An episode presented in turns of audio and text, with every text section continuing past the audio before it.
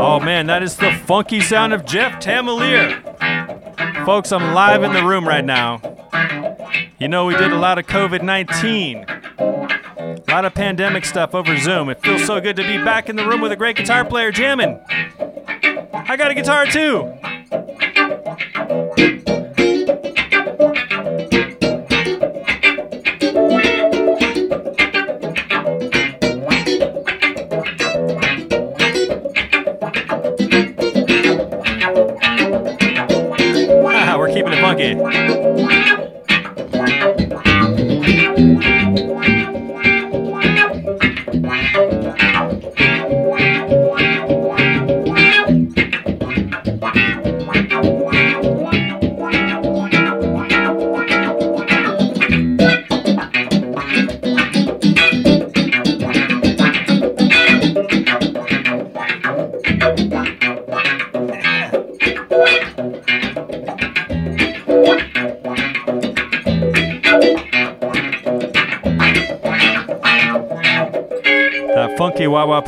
Is Jeff Tamelier, folks.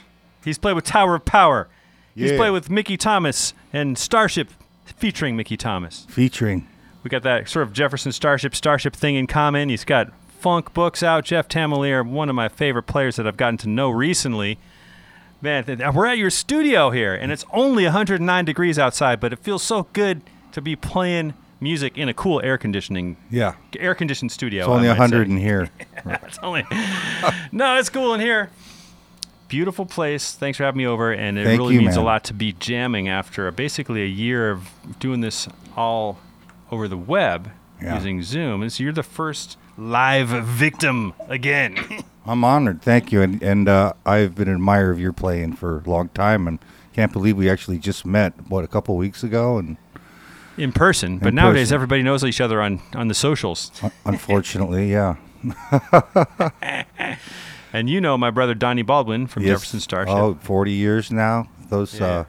uh, uh, we had a band, a Little Gadget and the Soulful Twilights. Mickey Thomas wanted to do a, a horn band, kind of like the Elvin Bishop days when that, when those guys were both in that band. They had the big horn section. It was a marvelous band. So, yeah, that's when I met those guys. I think 1981. I was barely 21. You know, those guys wrecked me. Yeah, apparently you, you were saying that there's some stories that you could tell, but once the microphones start, you know, Yeah, you know. We'll, No. we'll we have too much dirt on each other, so we'll just still keep it at that. they call that a stalemate, I think. stalemate. That was some good funk there, brother. Well, Listen man, to you, I take inspiration from you Spanky. you are, you're the funk meister, and I love seeing you play with Bryant Mills and stuff. And Yeah. you guys have that raw energy where anything can happen. And you you were talking about I saw one little thing online where you're talking about two string low like on the fifth and sixth string, call them two string funk, or and you maybe you were influenced by Freddie Stone. From, Yes, very much by Freddie Stone, but from that Sly, Sly Stone's brother. Sly Stone's brother Freddie. Sly was a great player too. Um, actually, on Thank You, I think Sly's playing the wah wah that underneath, which is super funky. But Freddie Freddie Stone to me was, you know, all styles, but you know, bottled into funk. Um, long before anyone else, you know, he he could Yeah. play blues. There's jazz in there. There's rock. There's even a little country. Um, and just his parts he came up with were just brilliant. You know, especially 19, you're thinking 1967. So this is you know before the James Brown, before they got you know into the real funky funky stuff. So I look at him as a pioneer, and he got he played on my record and was on my video, so I was honored for that. What, what's some of the stuff that he would do that, or that you have taken influence from him on, like the two string stuff? What is that? Can you just show us an example? Well, yeah, yeah. So you know, if you saw that James Brown movie, how he, he asked all these guys, you know, what Maceo, what instrument do you play? And he says, I play sax. No, you don't. You're a drummer. So it, it kind of comes from that. So I look at this as kind of the two low strings are my kick drum, the middle are kind of my chords, and then these top two are kind of my snares. So you know, go.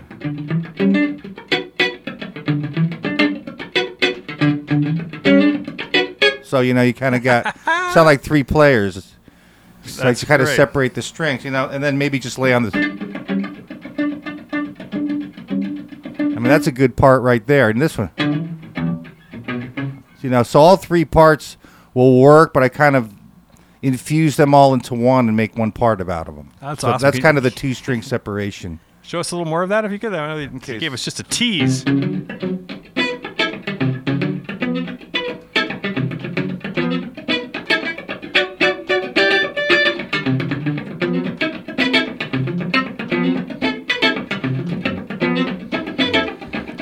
I'll attempt some bass.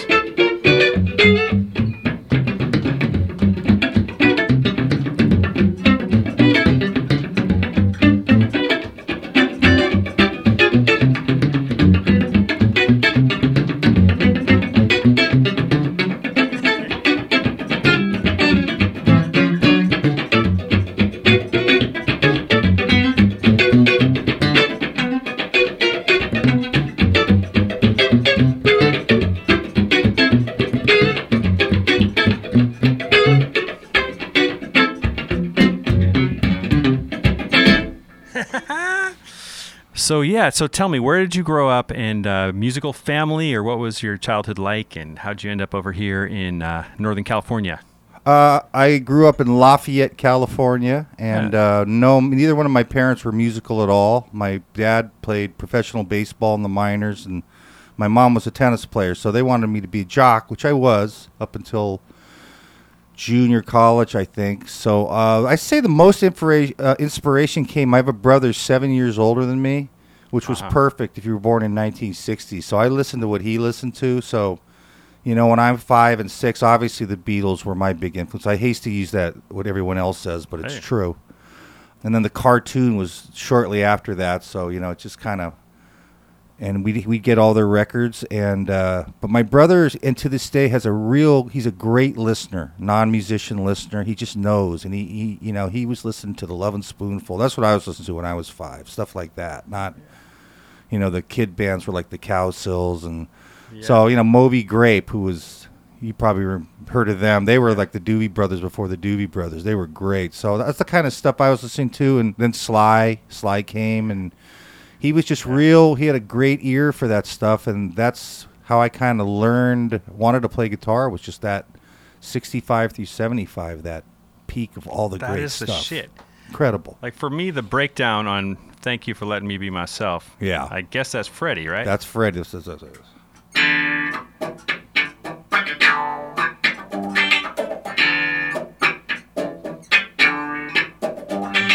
That's like a Hendrix chord. So you know he was doing that stuff too. oh man. So yeah, there's some of that stuff. right there so seeping in there? And when did you start actually playing guitar? Uh, I was nine, so that would have been like '69 or '68, and Hendrix was still alive, and all that great. Then Zeppelin was just coming out, so it was fantastic. I mean, it's just you know all this like, oh my god, you know, the James Gang, all my favorite guys. Tower Power eventually, um, you know, all the great Area bands. So, but you know, it was the Beatles, Creedence. Creedence was a big influence because I was in a band when I was 11 with a bunch of 18 year olds, and I just they wanted me to be Tom Fogerty. So that kind of stuff got me into playing ri- all types of rhythm guitar, not just funk. What's know. a cool rhythm guitar part that you remember playing back in your childhood that you would still have fun playing today? Wow, that's a good question. Um, well, the first one was What a great song. that's the first song I learned. The bar chord was a little problem. The first The le- F chord, I remember that. Yeah, I'm trying to think rhythm. You know, uh, Brown Sugar was always a good one. I'm not tuned for it, but you know, I'm not tuned right for it. But Oh, that was yeah. always a cool one. Open A tuning is, or maybe it was open G. G, Honky Tonk Woman. When Once you discover that tuning, I didn't put that. I didn't start with that until I was like 31 years old. Like, ah, 'cause so many people are afraid of open tunings. And I know. oh, now I see. So like, Why did I wait so long? I've been doing E2 lately, which the Stay with Me, that Faces tune. That's I mean, it's you hear it's it's right when you do it that way, and all the Stones tunes when it is open G, just there's something Oh, different yeah, about it. You know, it just sounds right. That sounded wrong because I'm not in the right tune, but kind of close. Yeah. Yeah. So and then you know, of course, I like you know the English guys. Peter Green, really, Yeah. really dug the old Fleetwood Mac. You know, that's kind of where I learned to play blues. I would say even before, you know, I I chased back where they learned it, and you know where all the English dudes learned from. You know, our our blacks, and um, but I thought Fleetwood Mac was a you know a good ferocious rock Yeah. and blues. They really set the tone. So spooky. Yeah, yeah. Anything you want to play from that era that just kind of comes Let's to your see. mind, or let's see. What's that? What's that? all right, good one?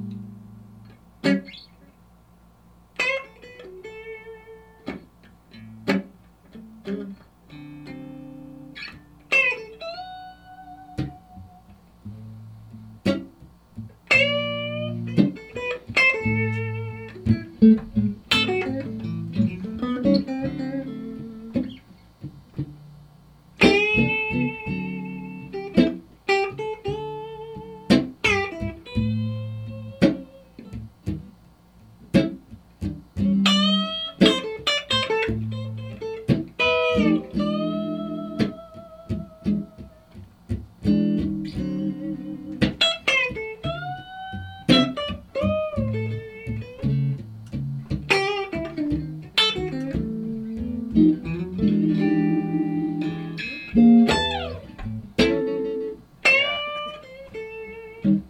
Love it. Yeah, I love man.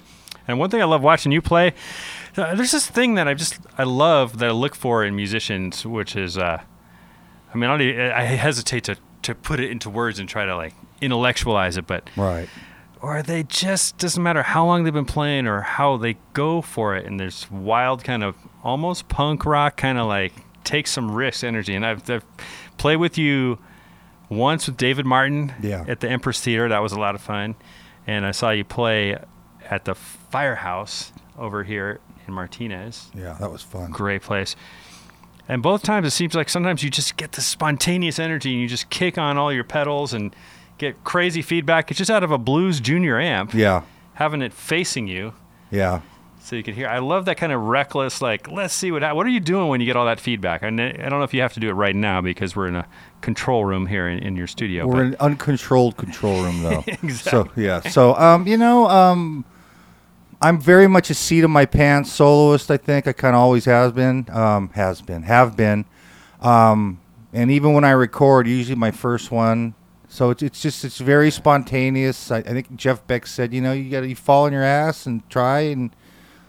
Get back up Yeah. and try it again, and he, you know, we toured Tower Power when I was with him. We toured with him for three weeks, so I Oh, was shit. this far from him and watching all his stuff and his his gain, the way he uses his gain. It was oh yeah, his right hand. and his his fingers, and he just had picks on the floor. He picked one up and hit it, but mainly with his fingers and his whole technique and you know his tech, which is say you know he'll try different stuff all the time, and yeah. it's gotten to a point where even his mistakes are better than most people. you know, I've made mistakes better than that. yeah, he's he was he was something. But you know what I mean? Like if you see someone who's just too practiced and everything is, they may be amazing, but if it's like stiff. it's like it's in would stay safe in the lanes. It's like kind of fun if you're watching a car that almost wipes out and then straightens itself and like it's going for it. Or you Yeah. know what I'm talking about? With Yeah, that's how I drive too. Yeah, it's perfect. so no, I, I total I totally get it. You just kind of, you know, just turn your brain off, really, you know, and you know, Yeah. try, try to you know still be musical at the same time and make everyone else sound better. I mean, Yeah. that, when I play with, with guys, that's what I want to do. I want to make the band sound better. I'm, I'm not into, you know, hey, Yeah. dig me. You know, I'll, I'll go for it if you like it, great. But I'm, that's always my purpose. Whatever band I play with is to make the the whole thing sound better. And rhythm guitar is essential to that. Kind of a lost art, it seems yeah, these I kinda think so. So we'll have to do something about that. Yeah, I think we're well, hopefully doing a little bit here today. Yeah. And it's, do you think like like your friend Donnie, my friend Donnie, drummer of Jefferson Starship, and he also you've played with him probably in a million different scenarios, Yeah. including Lydia Pence, Cold Blood, and he was a jock too in Yeah. high school. He he was a was he a pitcher? I you know what I, I, I don't really remember. He just you know he's looked Yeah. athletic, and I, I don't know what he did sports wise. Um, but uh, And one of my best friends, Dave Lawler, Dave Zemock Lawler nowadays, uh, he was always the jockiest. He, he, he could beat it. He win at every sport we ever played. You know, basketball or softball. He was always on top of it. yeah, Yeah, sometimes I wonder if there's something for great rhythm. Like I mean, in sports, basketball for sure. yeah, you have to be really tight. You have to be consistent. It's more. It's more. I think music goes more with the flow of basketball because you got the dribbling and the time, the timing. Where you know baseball, there's a lot of standing around. Except you know there's timing and hitting, but definitely, and that that's you know Yeah. I played basketball up through junior college, and I definitely had similarities to being a jock and helping it me in the music business kind of Yeah. deal with the music business. You know, Right, right. it really it really helped a lot. You know, it's uh, And your son is is going off to college right now. yeah, he he's said gonna, he's got a still baseball playing, scholarship. Yeah, he's still playing ball, and uh, I'm real proud of him. He's uh, he works hard. Badass. Yeah, he works hard. He gets up and runs, and and uh, still, and I don't have to tell him, and he's you know he wants it. So I just tell him, you know, as long as as far as it can take you, enjoy it. You know. Now, when you were growing up, what was like the first incredible concert that you went to that changed you as a youth, or something that like, you know how we're so impressionable as Yeah. kids or teenagers? Is were there any guitar performances or any could be any musician, any bands you saw that just changed your life or turning Well, points? That's a good question. So I can tell you the first concert I saw, and it was with my brother, and my parents are both gone. So we he lied to him and said we were going to see a movie called Steelyard Blues, which uh, Nick Gravenites, who I ended up playing with later, uh, when they put the Electric Flag back together. I was in that band, and he did the music for that movie. And I and Mike Bloomfield, who my brother turned me on to when I was a little, you know, Super Right. Sessions. I, Right. I was like nine when that came out. Stills is on that too.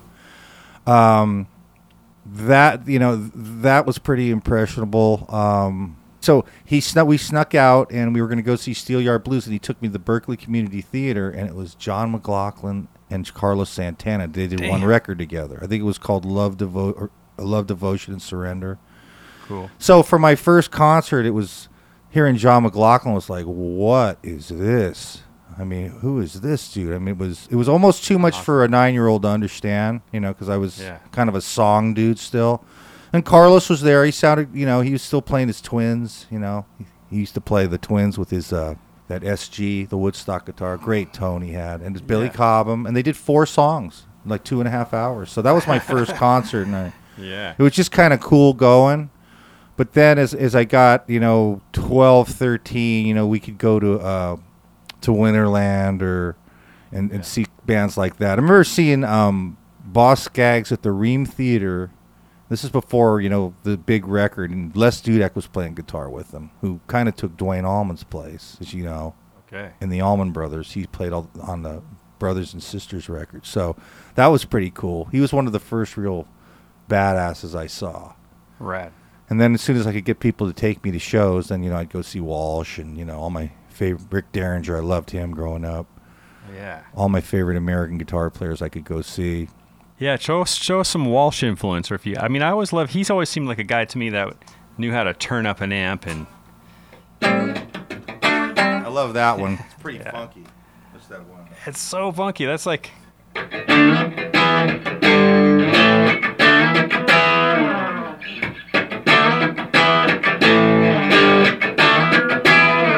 Real loose wrist on him when he's yeah, rhythm he's, playing. he seems like a loose, relaxed kind of guy, Yeah. Love that lick of an his. ordinary, average guy. Yeah.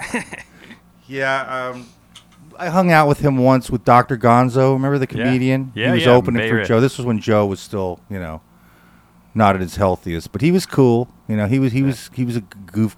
Played just so great. You know, three notes, three notes. And it's funny. I might, I might have told this story before, but I interviewed Tom Scholz from Boston, Mm-hmm. and he talks about like the last album he ever got was that, that James Gang album before he stopped buying records altogether and recorded the first Boston album, the Yeah. legendary album. Yeah, it is. And yeah, if you listen to this song, "Tend Your Garden," Yeah. it sounds like kind of like Boston in the rough. Got the hand claps and the and the big chorus. That's like chorus is like like. It's got like the organ breaks and stuff, and Yeah. it's fascinating to hear like how influential Joe Walsh was, even to a guy like Tom Scholz. Yeah, I mean, it's just Yeah. his organ playing, just chords, but it was, you know, he would do that for a whole song, which you know, it wasn't my favorite James Gang stuff, but it was Yeah. cool. I, I I know why he, you know, why he Yeah. did it. You know, um, what was that one? That, that one. Um, no, I can't remember the name of the tune, but you know, cool kind of, you know. Where you, Yeah, he's you're pedaling the one always like an organ player would Yeah. do. I love that stuff. Very cool. I use that a lot. You know, even here up. Here. you know, Yeah. different position. real Cornell Dupree kind of stuff. Sweet. Yeah. Yeah. So by the time you were like high school age, or what are you playing, or or when you're leaving high school, did you graduate high school? I did barely.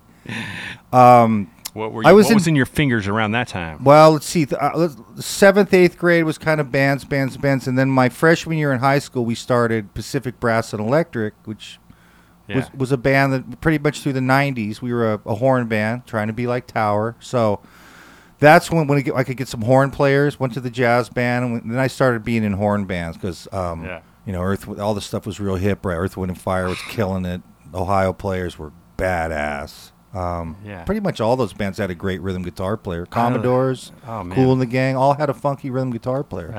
That's that's my music. Yeah. I mean, I was like You don't get up eight to or move. nine years old, but that was uh, it was changed my life. Yeah, you don't get up and move to that. There's something wrong with you. So, That's for sure. so yeah, I mean, all the all those type of bands. So we I kind of did stuff like that. Kind of got away from rock a little bit. Um, and uh, that band, Pacific Brass and Electric, kind of played through my early 20s, uh, trying to do the club scene. And we got we did the Keystones. That was a big deal, man. Yeah, man. Doing the keys opening for some I forget who it was. Uh, that was Wilson Pickett. We opened for Wilson way. Pickett at the Keystones. Yeah, and and the great story about that was that was the the week the Clash were in town and Joe Strummer was at heard our band. He was at the Wilson Pickett show. That's it was killer. packed. So this was Yeah. like uh, early '80s. So people, all the rock stars still worshipped all those guys. You know, all those Yeah, great yeah. soul singers. The And Stax was- guys mainly. I was in the seventh grade and I saw the Who at Oakland Stadium '82, and the Clash opened.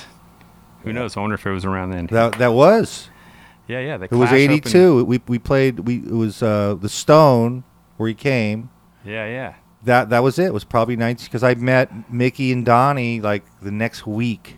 Um, Bill Slais was in Elvin Bishop with uh, with those guys, and Mickey and him went way back. And he said Mickey wants to put a horn band together. You, you know, you got you got one of the better horn bands in town. Let- So I, kind of broke up the band to do that, but you know, Yeah, I would have done the same thing.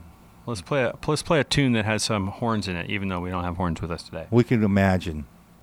Let's Yeah. see. What's a good horn one? Okay, we go.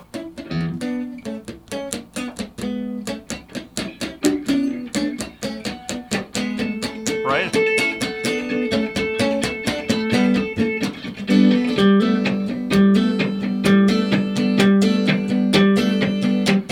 Don't you remember?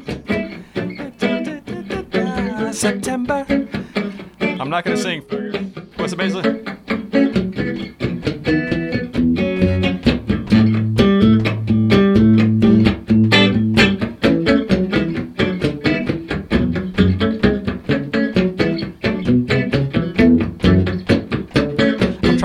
Verdine White's part.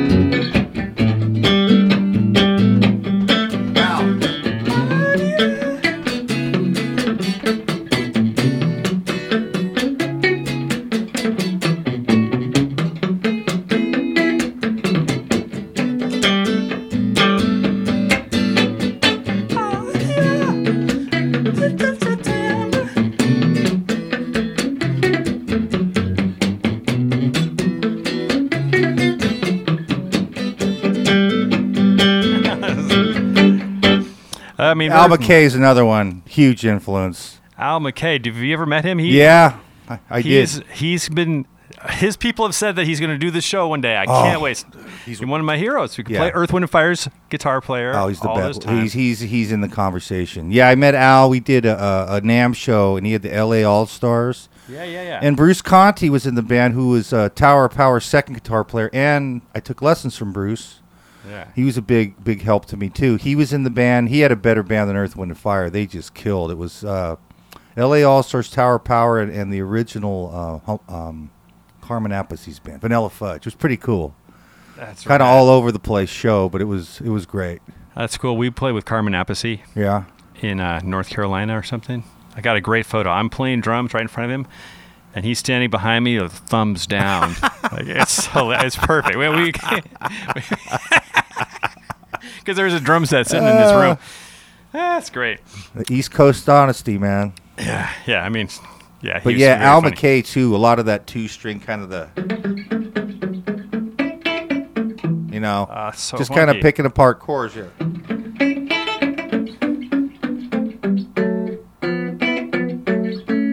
Uh, You know, F sharp is A, so that's you know, yeah, you know, I kind of love it. So you're on a Telecaster today, going through your Blues Junior. I'm going on one of your Strats here. sounds good. The Bassman. Funking it up over there. Yeah. Oh, well, thank you. But yeah, just keeping up with the groove pocket over here. I like your shirt too. yeah. Claws. Nice. Cat lovers against white supremacists. Funny. Yeah. So um now to me, like there are two two of the greatest punk bands of all time are Earth, Wind and Fire, which we were just playing. I, I love that shit all the time. Like Oh, great. I love all this stuff so much.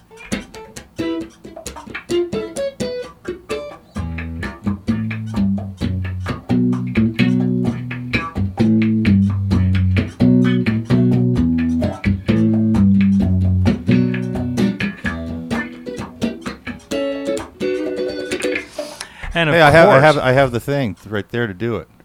What the thing? Oh, you, oh, you got the vocoder and the chord keyboard. Yeah, yeah. Next time. yeah. time. But I was going to say the other band that's really huge for me, even though I don't know all of their songs or all of their albums, but I've seen them twice. Tower of Power, and uh, you ultimately ended up playing with them, which Yeah. is I just like I'm I'm just doing the Garth and Wayne kind of not worthy genuflect here in, in in this room here, but. Yeah, I mean, I'll probably skip some stuff we can go back to. But how did you end up doing the tower gig, and and, uh, and what did you learn from Bruce Conti? You said he was your teacher. What, what, what stands out? Well, he just uh, left the band, and it was a BAM magazine. It said guitar lessons from Bruce Conti, like ten bucks an hour, and I just went, you know. You're like, am I And he's- hallucinating? He's one of my heroes. Like he still is. You know, he's both those guys. Willie Fulton was their first guitarist. Those guys were huge influences and different. I think the when he was in, Willie was in the band and Bruce was in the band, they they changed a little bit. So each guy fit those bands, I think, better than the other. Uh, Bruce Yeah. played with Chester Thompson, who's one of the greatest keyboard players on the planet yeah. and he Bruce kind of th- played around with- with him, and Willie was just a three piece, so his thing was more, you know, more kind of.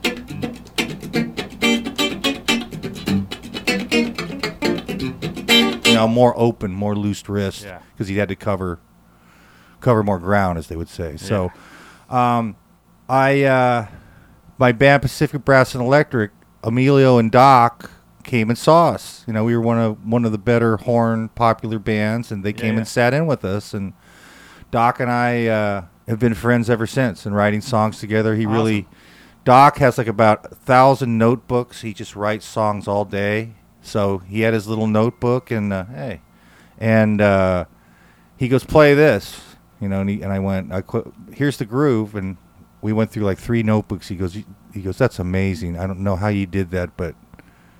You and I are forever pals, so that was pretty That's cool. great. So it took a while. I didn't get in till I think er, the mid '90s. Um, I was playing with Mickey and doing other stuff, and Mickey Thomas. yeah, Mickey Thomas and uh, Cold Blood for a long time, and just you know the opportunity didn't come, and when it did, it was the time was right, and. Doc and I have uh, Doc Kupka. I'm talking about one of the orig- original Tower and one of the main songwriters. We started a record label called Strokeland Records, which is uh, you know records pretty much Tower Power tunes, but you know Huey Lewis, who's an old friend of the band. si- We get different singers: Edgar Winter, Mickey Thomas, Alex Ligertwood, Mike Finnegan. You know, all the crummy guys. You know. Badasses. So it, it's basically Tower Power music with just all different singers on it. We've been doing it since '96. I'll give you a couple before you go. Oh yeah. It's really fun. You know, I produce the records, so it's it's wonderful. Rad. Yeah, that's that's what's called Let's Do Funk. Was a-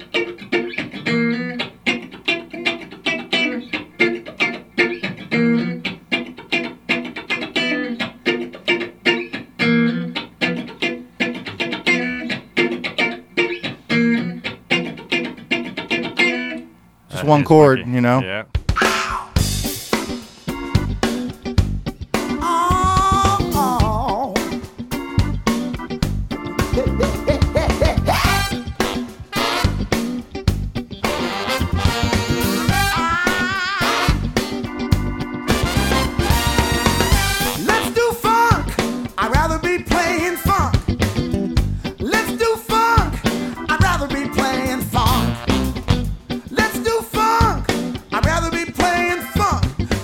Called Let's Do Funk. Rocco, the great late Rocco Prestia. Oh And my that gosh, record, that yeah. first record we did, was the first time David Garibaldi and Rocco Prestia had played together in 20 years. So it was a Oh, special wow. record. Cool. What was it called again? Kick It Up a Step. Rad. That was the first one. We've done like seven over the last uh, 24 years. So you've been producing them steadily. Yeah.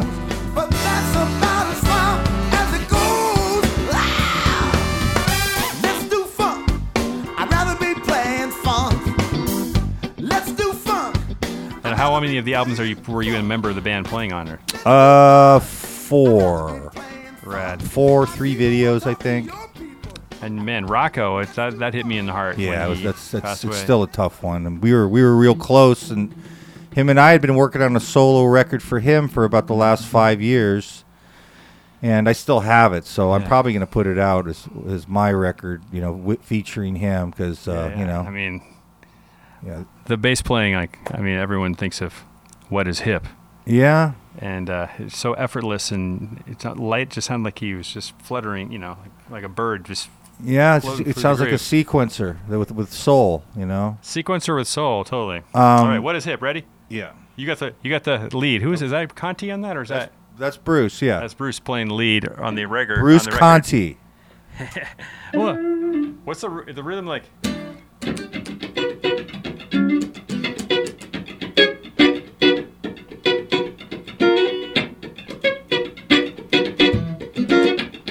Wait, wait, where's one? in? two, three, double.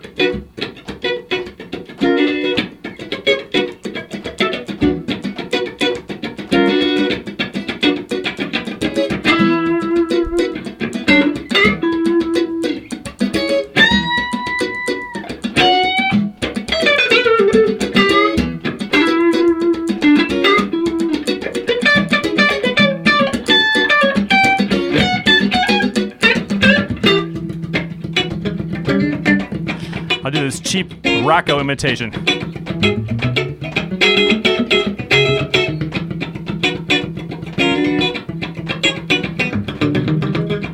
Yeah. What is hip?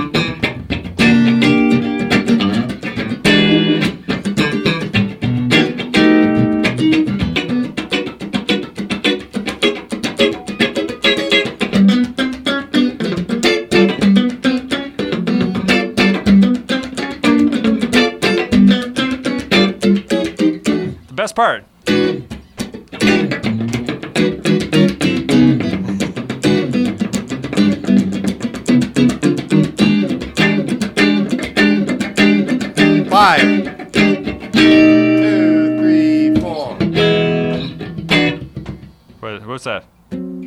Oh yeah. Oh, that could.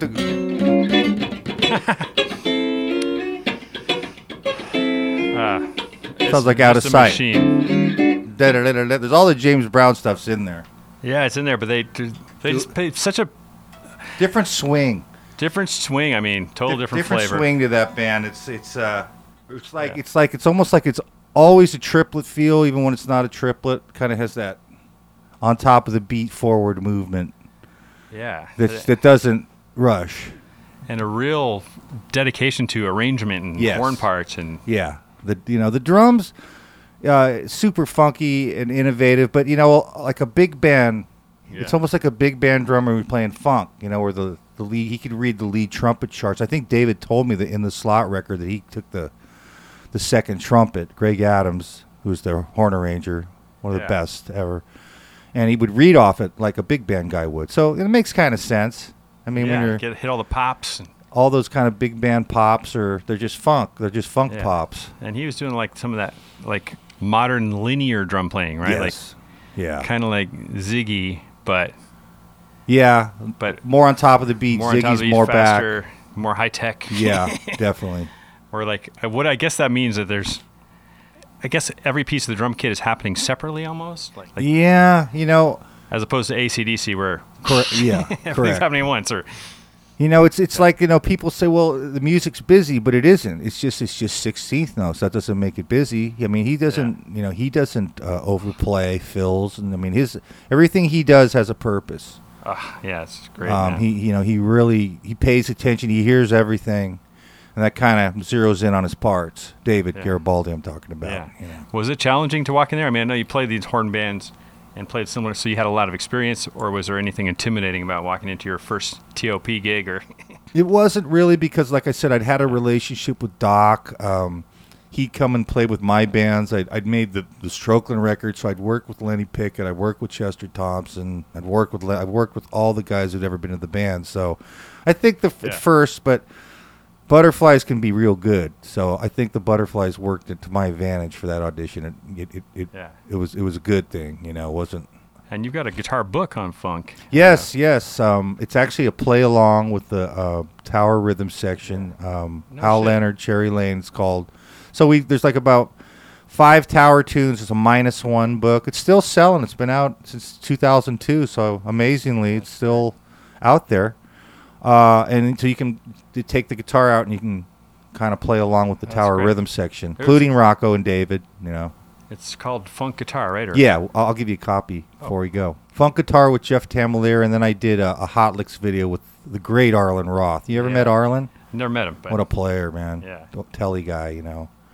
yeah. So he had, you know, they, there was Star Licks and there was Hot Licks. So I did, I did a video like all this stuff talking about Freddie and Cropper and Al McKay, all those guys who influenced Yeah. me. It was, it was, it was fun. It was really weird because I, I was uh, not prepared to do it, but I almost don't remember doing it. I just kind of talked about like I'm talking to you. You know, we're Yeah. just kind of going back and and then it was over. And they went, "Great, you did great." And I'm going, "God, I, I hope I hope so." yeah, it's all it's all in you. yeah. So I love the fact that you show up with a, a blues junior sometimes at like at the Empress Theater, a pretty uh, you know, it's a big room, Yeah. and um, but yeah, you you had a instead of a monitor, you just had it like leaning on the monitor, facing your face. Yeah. and it sound. I mean, the tones are just killer. Yeah, it's a great little amp, and you know, I, the, the sound men love Yeah. that when they, Yeah. you know, when they see the guys coming in with their stacks, and but you you know, the band wasn't loud, but just for the smaller kind of clubs, um, or even smaller theaters, that'll work. Just- Yeah. you can you have no problem hearing yourself. You don't have to Yeah. turn up too loud, so you can kind of get that, you know, you know, the back off, it cleans up nice, you know. Yeah, I mean, I think a lot of guitar players are guilty, um, myself included, of getting really used to the sound of the guitar amp not hitting you in the face. So you're not getting all the highs. The highs are all going at the person who's in front of the stage. Right. Or, or if it's like a, a seated gig, someone Yeah. who's stuck in their seat getting that amp. and they're looking at you like this.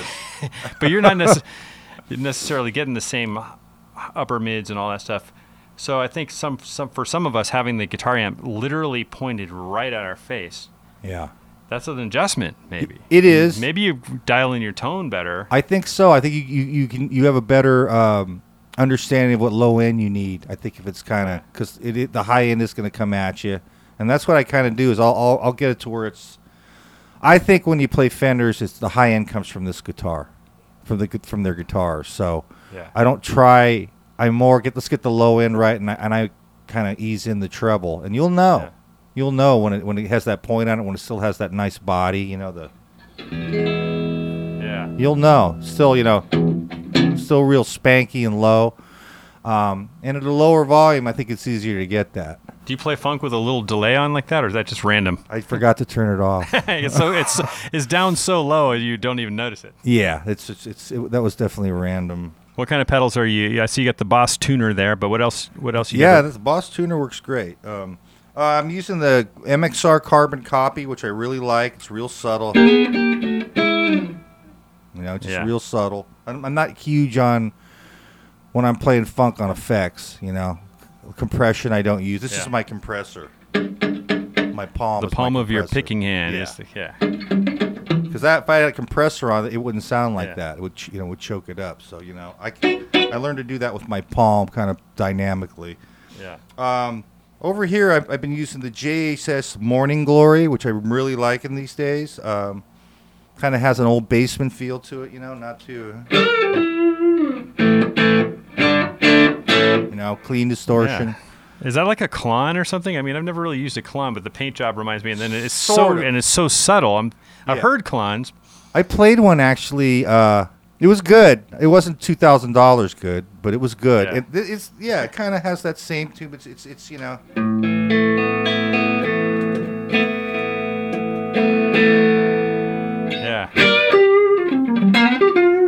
Well, you could make anything sound great, but yeah, that sounds killer. Yeah, it's funny. I was in Chicago with Cathy, the singer of Jefferson Starship, I- doing Cathy Richardson, yeah, yeah, Cathy Richardson doing a solo gig with her, and um, she's she's- great. She is great. and She's a powerhouse, and she uh, likes to bring this guitar tech at her show because she's always talking to the crowd and switching to piano and switching from acoustic electric. She brings Toby Berman.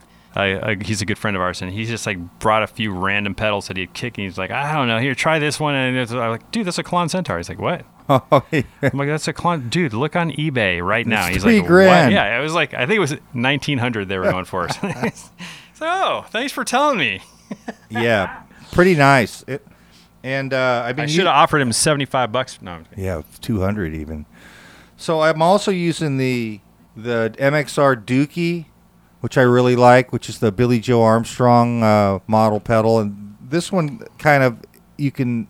It's almost like having a Marshall and a twin reverb, but you can kind of go back and forth somewhere in between. really. Yeah, Uh, that's just uh, cool that you got a, a Billie Joe pedal because I'm a huge fan of his because I love great songs. I interviewed him for the uh, cover of Guitar Player a while ago, and I'll, I'll try to get you on the cover. No guarantees. And uh, but you when you think about it, in recent decades, he's inspired like more people, to, more kids to play guitar than anyone else I can name. Rhythm Just like- guitar. yeah, yeah. it's rhythm, guitar, There you go. songs. You, know, Yeah. I agree. He's probably the last one. He's probably responsible for like 27% of electric guitar sales over the past. You're probably right, out of man. at least rock guitar players. Yeah, and and and Hetfield too, real good rhythm Yeah. player. I think him Yeah. too. So we're lucky they're both here. Yeah, Bay Area. Yeah, man. So this other one I use kind of for my my kind of cleaner is the the micro amp, also made by MXR Dunlop. My my friends for 25 years, great. I use their strings and their picks and everything. They've they've been wonderful to me. So Yeah, this, me this is kind of what I would use like on the. So it's just kind of clean. Or my Johnny Guitar Watson. That's real good for real spanky.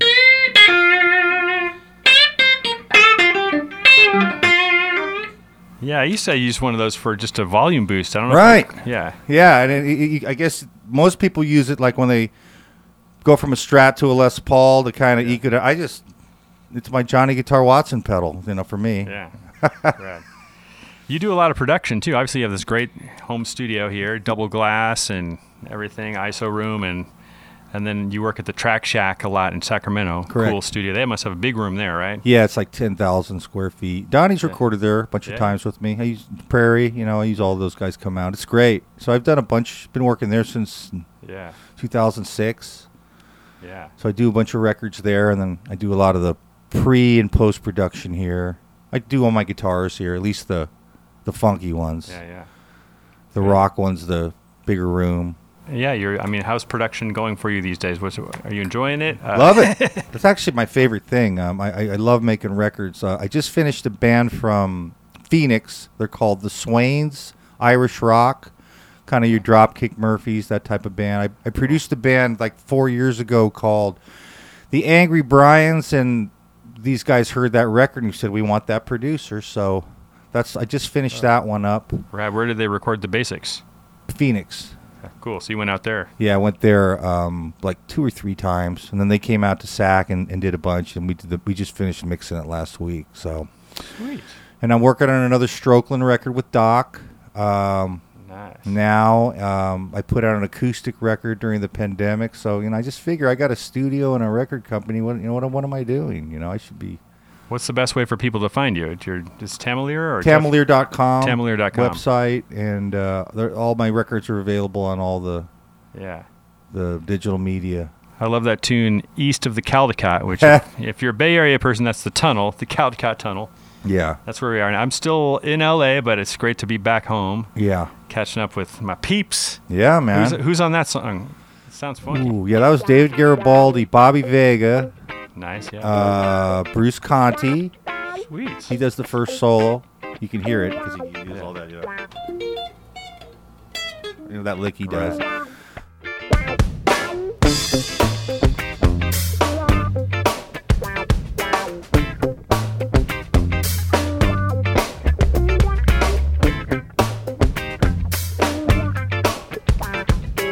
Norbert Stachel. I think there's sax on that.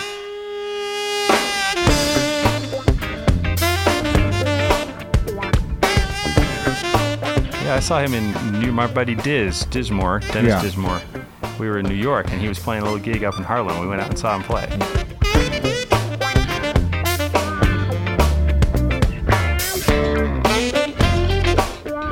Great. He was in Tower for a bit, um, but he did. Uh, he worked on my solo record with me too. Uh, Strat got your tongue, which I put out in '96. But yeah, that was just I think the four of us. That was a lot of guitar layering on that record. I wanted uh, my guitars to be the organ and the Rhodes, and I, I did. I brought in Jimmy Pugh for a couple tunes to play some real B3, which was great. So, but it was mainly a lot of guitar layering, which was really fun. Yeah, it was great. Did it at Coast you know, John Cuniberti.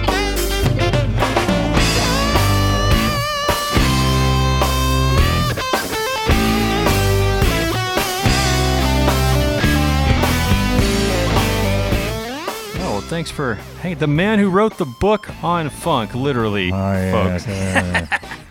I, I wrote- I wrote a book on A book funk. on funk. The know. man who wrote a book on funk, Jeff Tamelier. Man, thanks so much for for uh, having me over today. Thank And, you, uh, Jude. And Jude Jude Gold is a A League top notch world class player. If, if you didn't know already, Ooh, way too kind. Uh, I, I'm very uh, humbled by just about every single person who has ever been on this podcast, including yourself. So, uh, I mean, like watching you play. So, thank you, it's, brother. it's humbling to watch such great players. And uh, yeah, best job in the world, right? Well, Interviewing people like you, sounds pretty good. Well, other than actually playing guitar. yeah, which you know, we're lucky, man. Oh. You know, Anyone who gets to play for five people or 500, whatever. It's, yeah, it's it's. I mean, and, and get paid for it and be able to make a living. You're, you know, yeah. I count something every day. Yeah, man. Keep it alive till you're 95. I'll try. And uh, thank you, Guitar Player Magazine and GuitarPlayer.com. Guitar Player, play better, sound better, for making this interview with Jeff Tamelier happen today. No guitar is safe. Ah, Yeah. all right, man. Thank you.